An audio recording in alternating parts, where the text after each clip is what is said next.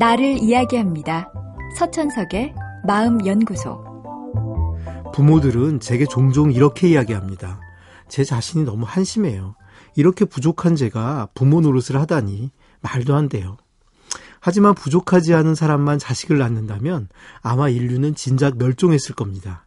부족함은 부끄러운 것이 아니고 그저 인간의 본래 모습입니다. 자신의 부족함을 원망하는 부모들은 아이의 부족함도 견디기 어려워합니다.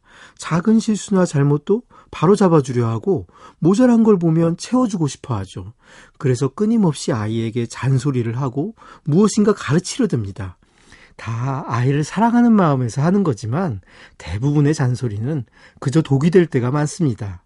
어려서부터 많은 잔소리를 듣고 자란 사람은 작은 잘못, 작은 실수도 용납하지 못하고 자기를 한심하게 여깁니다. 원래 아이들 잘못은 눈에 잘 보입니다. 너무 잘 보여 그대로 두고 보기 어려울 정도죠. 그러나 한번 생각해 보십시오. 부모인 우리 역시 부족하고 모자란 점이 많습니다. 실수하고 마음먹은 것도 못 지키고 못하는 일도 참 많죠. 지난 한 주를 돌아봐도 부끄러운 일 몇 가지가 금세 떠오릅니다. 하지만 조금 부족해도 괜찮습니다. 못난 부분이 있어도 괜찮습니다. 부족한 걸 인정하고 그렇지만 더 잘해보려는 마음을 가질 수만 있다면 그걸로 충분합니다. 부족한 내가 못마땅하더라도 부족한 나로부터 시작하십시오. 부족한 아이가 못마땅하더라도 부족한 그 모습에서 시작하십시오. 부족한 점을 인정할 때 스스로를 부끄러워하지 않는 아이로 키울 수 있고 나 역시 오랫동안 꾸준히 아이를 사랑할 수 있습니다. 아름다운 꽃이 피길 바라면서 나무에 물을 줍니다.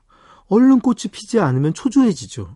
옆에 멋진 꽃이 피면 한없이 부럽고 내 욕심대로 꽃망울을 터뜨리지 않는 내 나무가 미워집니다. 있는 그대로의 내 나무를 사랑한다면 미움이나 초조함 없이 꾸준히 정성을 다할 수 있을 겁니다. 그러다 보면 나무도 어느 순간 자신의 가장 아름다운 모습을 내게 보여줄 겁니다. 다만 욕심이 우리를 기다리지 못하게 합니다.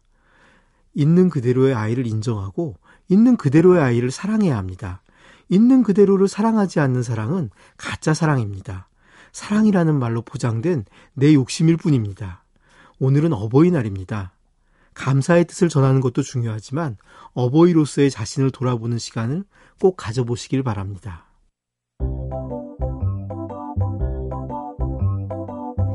서천석의 마음연구소. 지금까지 정신건강의학과 전문의 서천석이었습니다.